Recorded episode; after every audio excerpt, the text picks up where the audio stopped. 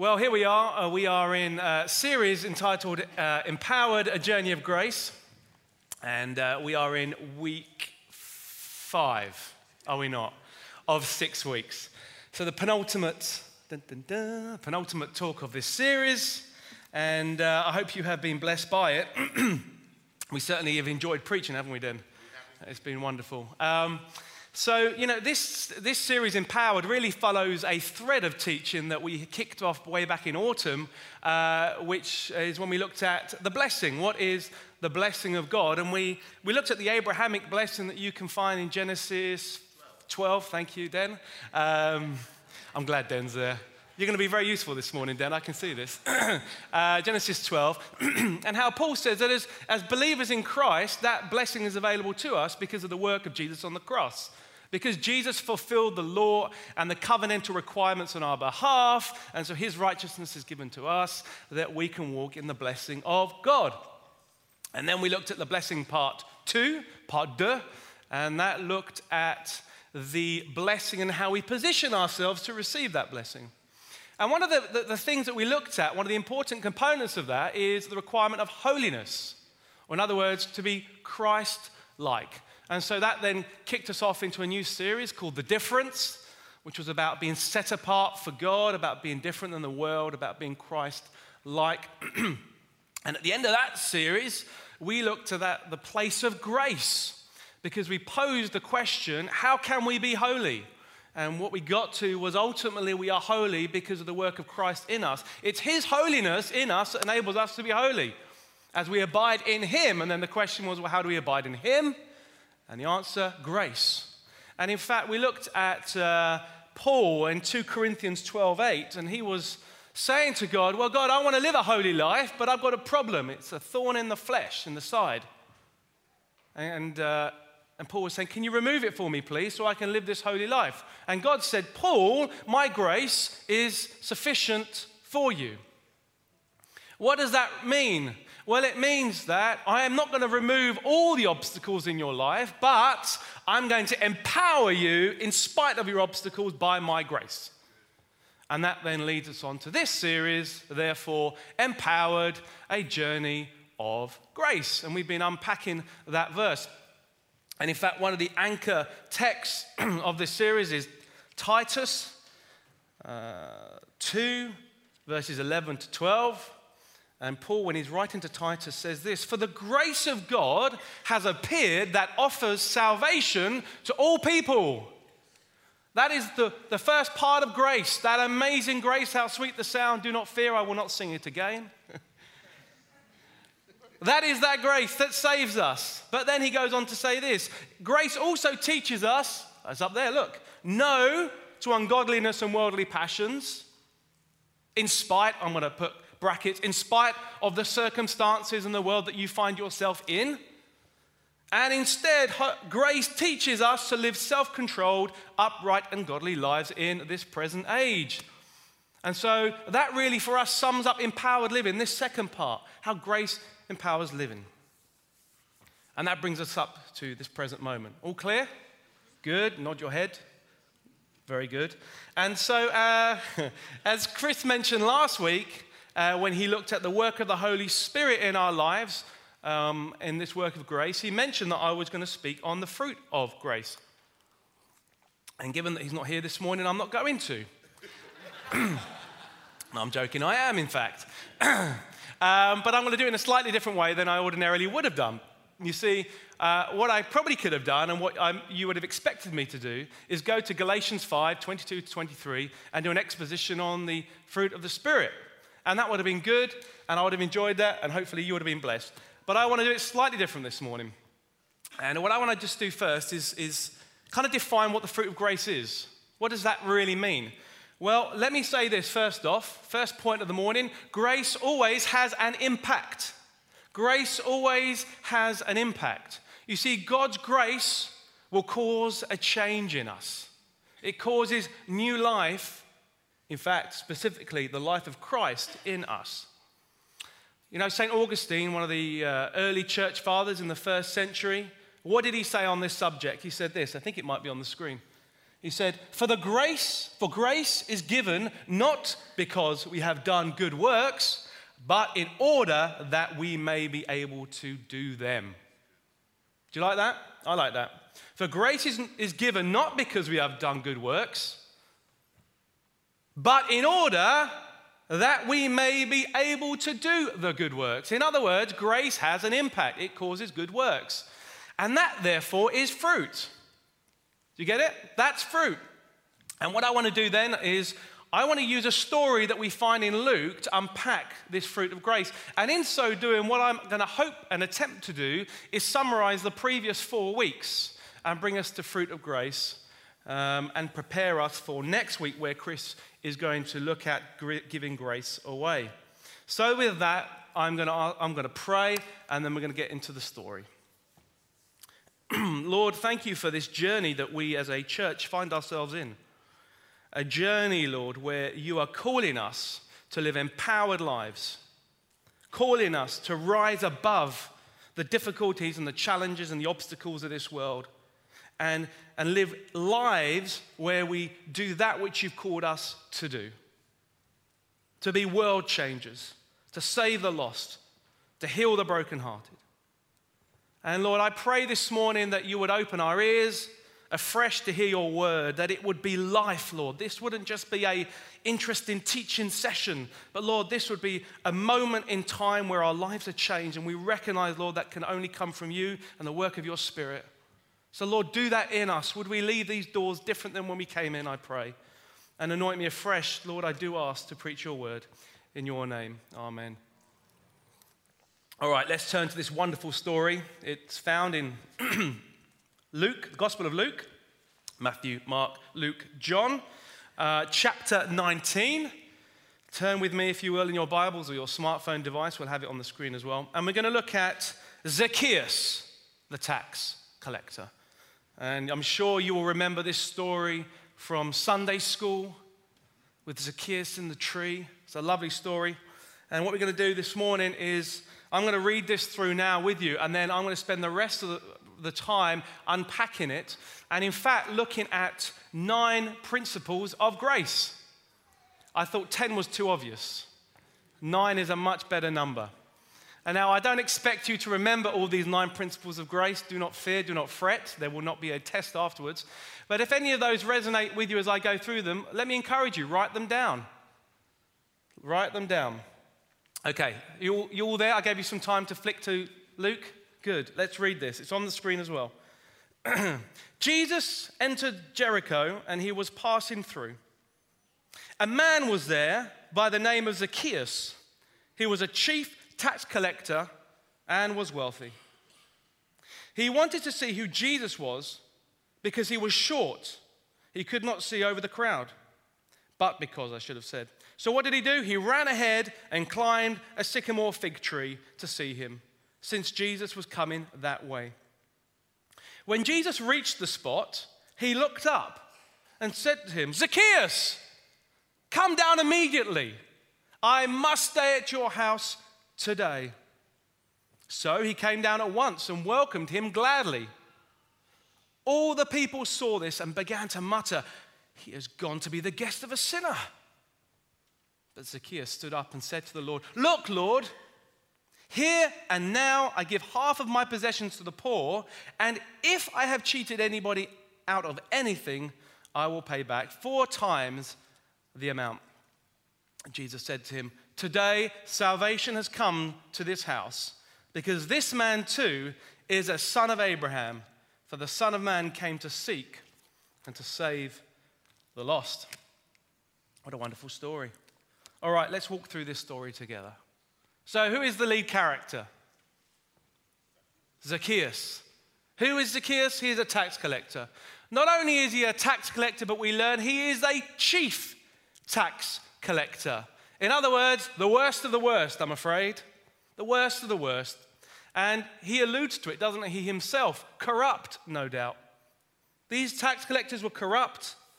Why? Because power had gone to their head, backed up by the Romans, who was going to oppose these tax collectors. It reminds me a little bit of uh, Robin Hood, you know, and uh, the sheriff. If I want to raise the taxes, I'll raise the taxes. What is anybody going to do about it? And this is the situation that Zacchaeus found himself. But to make matters worse, Zacchaeus was also a Jew. Uh, he was a Jew, a Jew working for the Romans, defrauding his fellow man. What a situation he found himself in. And so, what happened? The Jews regarded him as a traitor. They hated Zacchaeus. Can you see this? Zacchaeus all alone. He found himself outside the fold, rejected and despised by his own, and no doubt looked upon by the Romans with a bit of scorn. They just saw him as a pawn in their empire building activities. Here he is, alone, an outsider. But what's interesting is that in a worldly sense, you would have looked at Zacchaeus and thought, this is a powerful man. He's empowered, surely. He has a position, he has authority, he can do what he wants. But let me propose this that in fact, he was powerless. Why do I say that? Because in truth, he was in bondage, really. Think about it. He was alone, he was isolated, constrained by his position. In fact, the, the circumstances that he found himself were the things that were directing how he acted. Do you see that? He, he was not an empowered guy, but in fact, the world saw him as empowered. And is that not the case in our world today? That we often see people as empowered, but the reality is they need Christ. They're powerless. They are powerless. So here's Zacchaeus, alone, rejected, despised, in this middle bit between the Romans and the Jews. Anyone got a bit of sympathy for him? Yeah, not yet, maybe. I have a little bit. I, I have a little bit for him. But isn't it interesting? Something changed for Zacchaeus this morning. I say this morning, it may be the afternoon. It doesn't say. Why don't we assume it's the morning? It makes the story nice. So it's the morning, and something's going to change for him. What happens? Well, Zacchaeus hears that this man, Jesus, is coming to town. He's walking through Jericho. And you can just imagine, can't you? Everyone, all the Jews talking, that Jesus is coming. What, Jesus? The guy that's doing all these miracles? That Jesus? Yes, that Jesus. He's coming through. You mean Jesus, the one that dumbfounds the Pharisees and the teachers of the law? Yes, that Jesus. Well, I've got to see this. You can just imagine the excitement. And Zacchaeus hears this. Wow, I've got to see this for myself. I've got to see this Jesus. But wait a minute, Zacchaeus has a problem. In fact, he has two problems. The first problem is that ordinarily he would never be seen socializing with these Jews. They hated him and he felt rejected. Why would he go with the Jews to go and see Jesus? No, that wouldn't work. And the second problem, as we read in here, a practical problem, he was short. He wouldn't see, would he? So what's he going to do? There's no way I'm going to miss this, thought Zacchaeus. I know what I'm doing. So he looks out of his window, no doubt, and he can see the hustle and the bustle. And he looks ahead, and there's a sycamore tree. I know what I'm going to do. I'm going to run ahead and get into that sycamore tree and climb up. That will be it. Perfect. I'll be just outside enough that people won't be able to spot me. Plus, I'll have the perfect view. And you know, I find this very interesting. Let me just pause at this point. He, he didn't feel he was able to push through the crowd and get to the front if he was short. You know that the woman who was bleeding? She pushed through. She didn't care. But Zacchaeus didn't dare. She didn't care. Doesn't matter about my practical limitations. I'm going to go and push through. No, Zacchaeus didn't dare. Why do you think, maybe? I would propose this that the guilt, maybe, the sin in him caused him to hold back. And you know, Den looked at this, didn't he, in week two about an obstacle to receiving grace is our stuff. That shame and guilt and all that stuff can hold us back from receiving what God's got for us. And I suspect part of it was that. Because if you took that away and it was short, he would say, I don't care, I'm just going to run in through the fold. I'll get to the front, then I'll see Jesus. But no, he wanted a perch in a tree. So here he is. Imagine Zacchaeus. He's run, he's in the sycamore tree, he's climbed up, and they, they see they're coming over. And no doubt he thought, well, I'll get a glimpse. If I'm lucky, I might hear a story because I hear he's a great storyteller. And then once I've done that, I'll climb down the tree, get back to my house, count the money, and get back to collecting taxes for the Romans. But boy, wasn't his life about to be changed? what happens next changes his life. The very man that he wanted to see, the man that's walking through, all of a sudden stops. and he looks up. You can imagine Zacchaeus. What is he doing? I wasn't supposed to be seen. Zacchaeus! Come down immediately. Who, me? Wait, wait, wait a minute. Not even me. How did he know my name? Jesus, you're only supposed to be passing through, remember? That's what it says in the text. What are you doing stopping and talking to me? How did he even see me? Sycamores have good leaves, I can get hidden. And can you imagine? These Jews that hated Zacchaeus, what's Jesus doing? I don't think Jesus realizes that he's a tax collector. Don't think Jesus realizes he's the chief tax collector. This is strange. Jesus wasn't even supposed to stop, but there he does. He stops. Zacchaeus! And this brings me on to number one of our nine principles of grace. Grace addressed him by name. Grace addresses us by name. Listen, grace is specific to you, not general to all.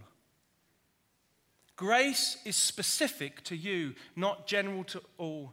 Grace calls you and you and you and you and you by name. You are not forgotten. You cannot hide. Zacchaeus couldn't hide, nor can you.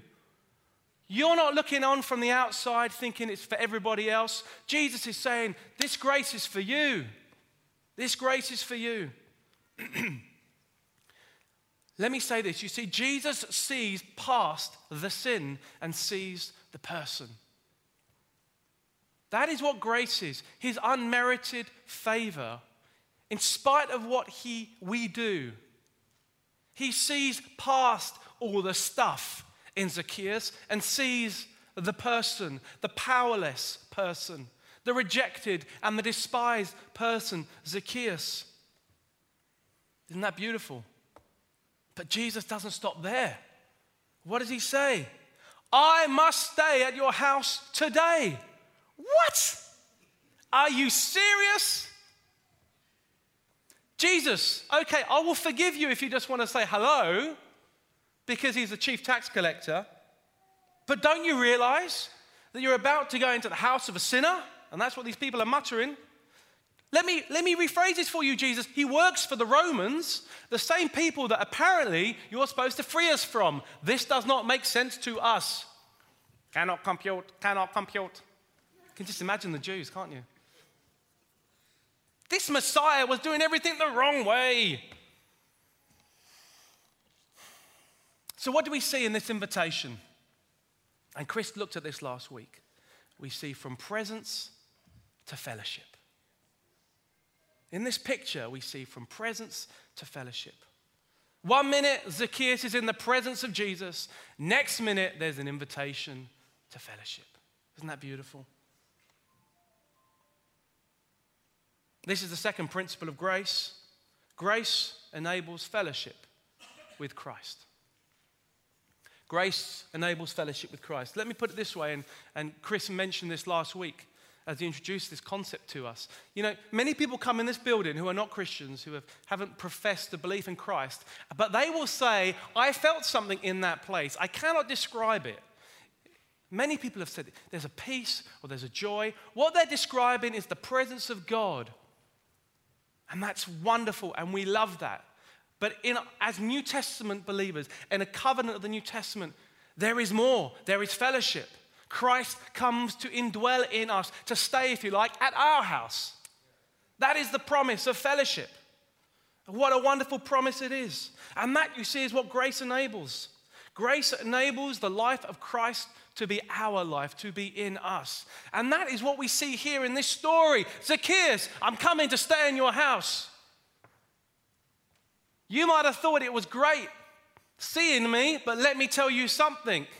There's more. There's more. I've got fellowship. How does Zacchaeus respond in the story? Does he say, No, thank you.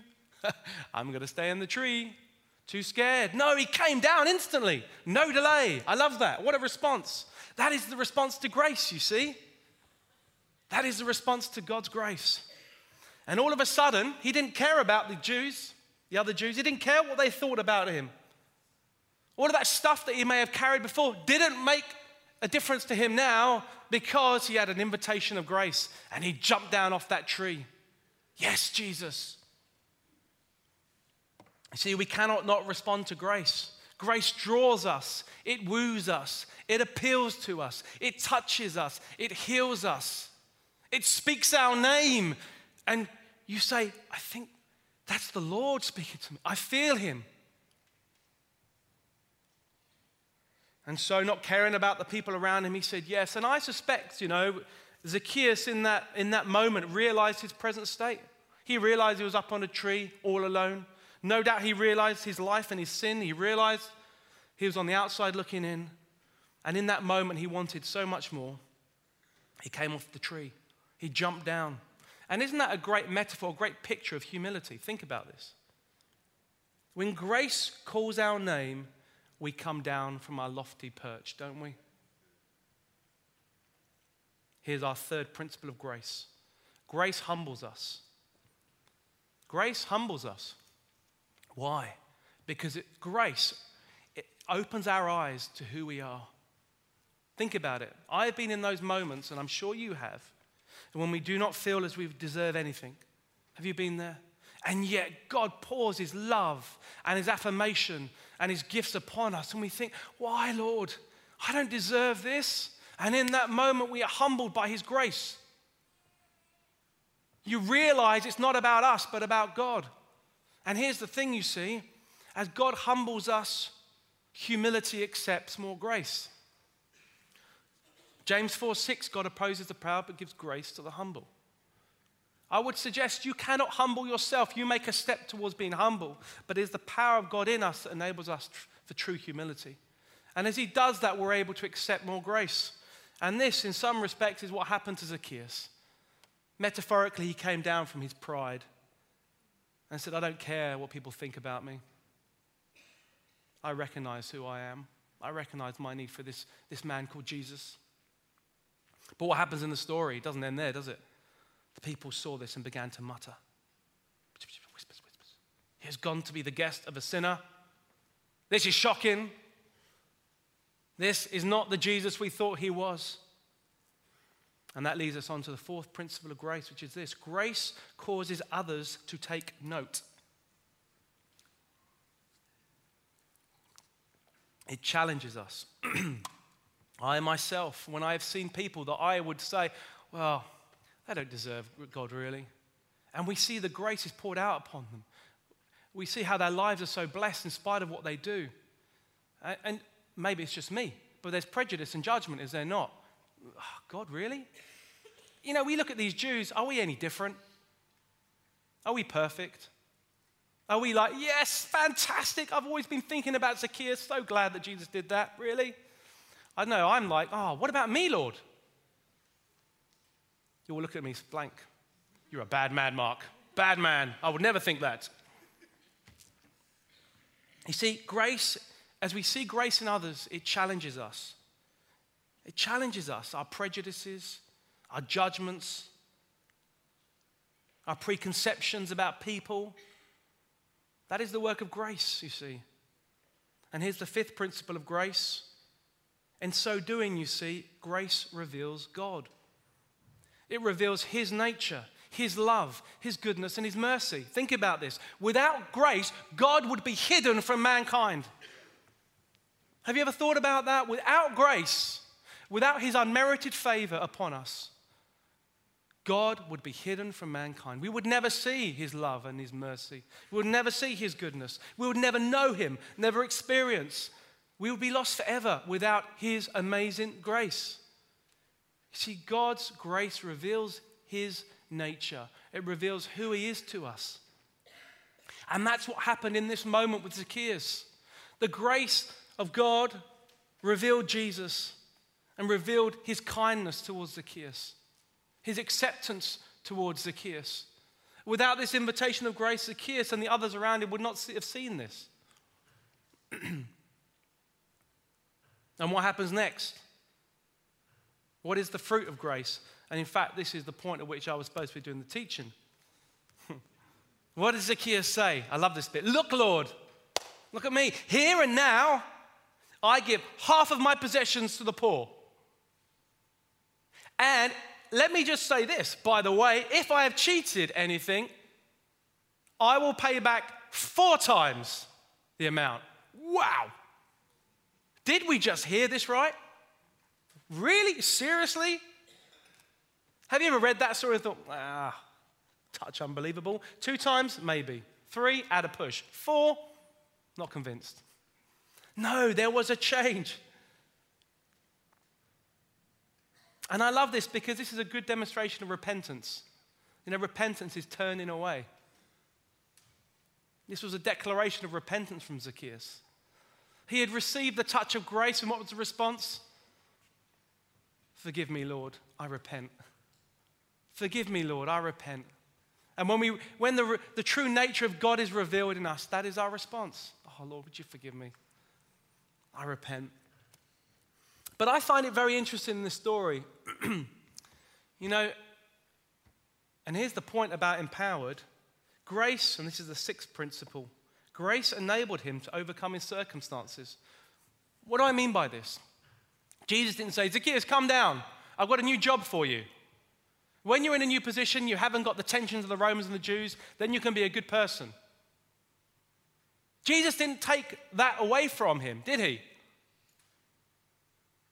But in spite of Zacchaeus' circumstances and the obstacles of trying to please the Romans, he didn't care about any of that. He said, I don't care, my circumstances haven't changed, but I am going to be empowered. I'm going to move from being powerless to being empowered and doing that which God has called me to do. And that really is the nub of this series. You know, what would the Romans think? Think about this. Our chief tax collectors giving back money, taxes?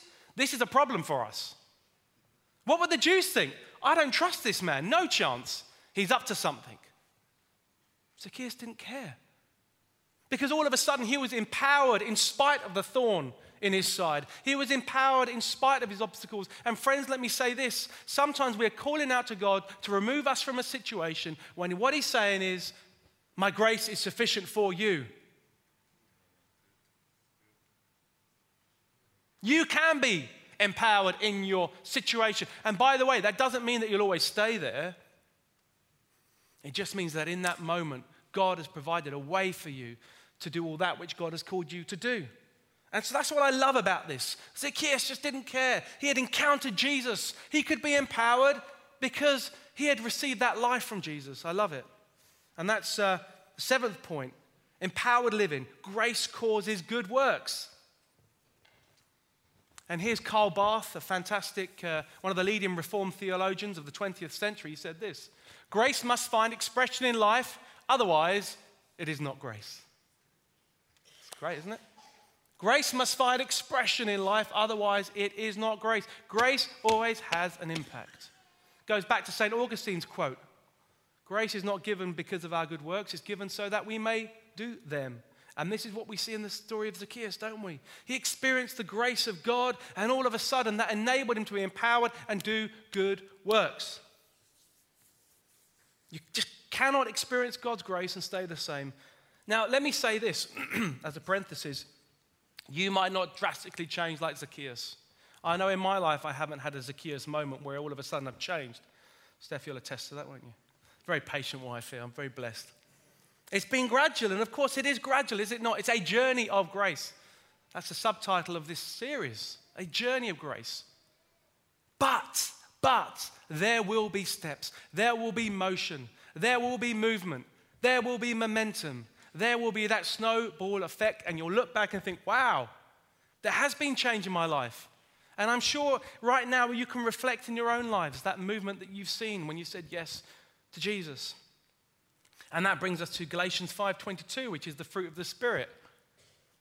You see, the fruit of the spirit, the fruit of having the life of Jesus in us made possible by the work of the Holy Spirit is love, joy, peace, patience, kindness, goodness, faithfulness, gentleness, self control. These are the fruits of grace. Do you see that? That is what Zacchaeus was moving into all of a sudden. The kindness that all of a sudden, he saw the Jews in a different way. He didn't see them as people he could rip off, he saw them as people he could bless. He didn't see the Romans as someone he had to do whatever they wanted. He saw the Romans as someone he could demonstrate the, the goodness of God. All of a sudden, the fruits came. The fruit came. And that really shows us, does it not, the, the need for continual fellowship with Jesus through word and prayer. And Chris looked at this in week three in terms of growing in grace. But let us move on. There is more to this story. Jesus said this at the end of all this Today, salvation has come to this house because this man too is a son of Abraham. Why did Jesus say this? Have you wondered? What was the point of Jesus saying this? Was it a teaching point? I don't think so. I think he wanted to affirm and commend and encourage Zacchaeus in that moment. Jesus knew the scorn and the persecution of the people around, but he chose to say, That's my boy. That's my boy. He has said yes to me. He has responded to the call of grace. He has responded to my love. That's my boy. He is my son, just like you. That's what it means when Jesus said, This man too is a son of Abraham, just like you, fellow Jews. And sometimes, friends, in fact, Jesus is saying that to us. Don't look at others and think, they're on the outside. They're my children too. Don't look at them in that way. Look at them with love and kindness. And here's the eighth principle of grace grace affirms us. Grace not only calls us by name, it doesn't only save us, not only empowers us, not only that, but it affirms us. It says, That's my boy. Yes, I'm talking about you. I'm pouring my grace upon you because I love you, and you're my son, you're my daughter, you're my girl. And what happens? We feel the affirmation in that moment of God, don't we? And it actually spurs us on for further good works. When we recognize that God loves us and has seeked us out, and when we recognize that He has empowered us, we want to do more for Him. We want to do more for Him. And you know, I think this is interesting because it mirrors what He saw His Father do when He was baptized. This is my Son with whom I am well pleased. This is my Son with whom I am well pleased. What about Jesus does this time and again in the gospel accounts where he affirms people. What about the story of uh, in John 8, 1 to 11, the woman that's caught in adultery? What does he do? He says, as people are wanting to stone her, let the person who has no sin throw the first stone. And he writes down something in the ground, and we don't know what it is, but I suggest it affirmed her, it encouraged her. And then he turns to her and says, Sin no more. Because she experienced the grace of God. She experienced the grace of God, and he affirmed her in that moment. You are not your sin. You are a beautiful woman. Go sin no more. I'm going to invite the band up as I bring this to a close. And lastly, Jesus says this For the Son of Man came to seek and save the lost. Here's the thing number nine, we got there. God's grace is seeking you out. You cannot hide. He is seeking you out. When you're not even in the firing line like Zacchaeus, His grace is seeking you out. He will stop for you. When you're perched from afar, He is seeking you out. So, let us get back to Zacchaeus. What happened to our friend Zacchaeus? well, we don't read about him anymore in the Bible. Did he maybe fall away again and become the chief chief tax collector and think, oh, I don't know what happened in that. That was I was going crazy giving back the money. Well, actually, early church tradition has it that Zacchaeus became the first bishop of Caesarea. From despising and being rejected by the Jews to becoming their pastor. Isn't that beautiful? That is the fruit of grace. That is the fruit of grace that is available to us all. Let us worship.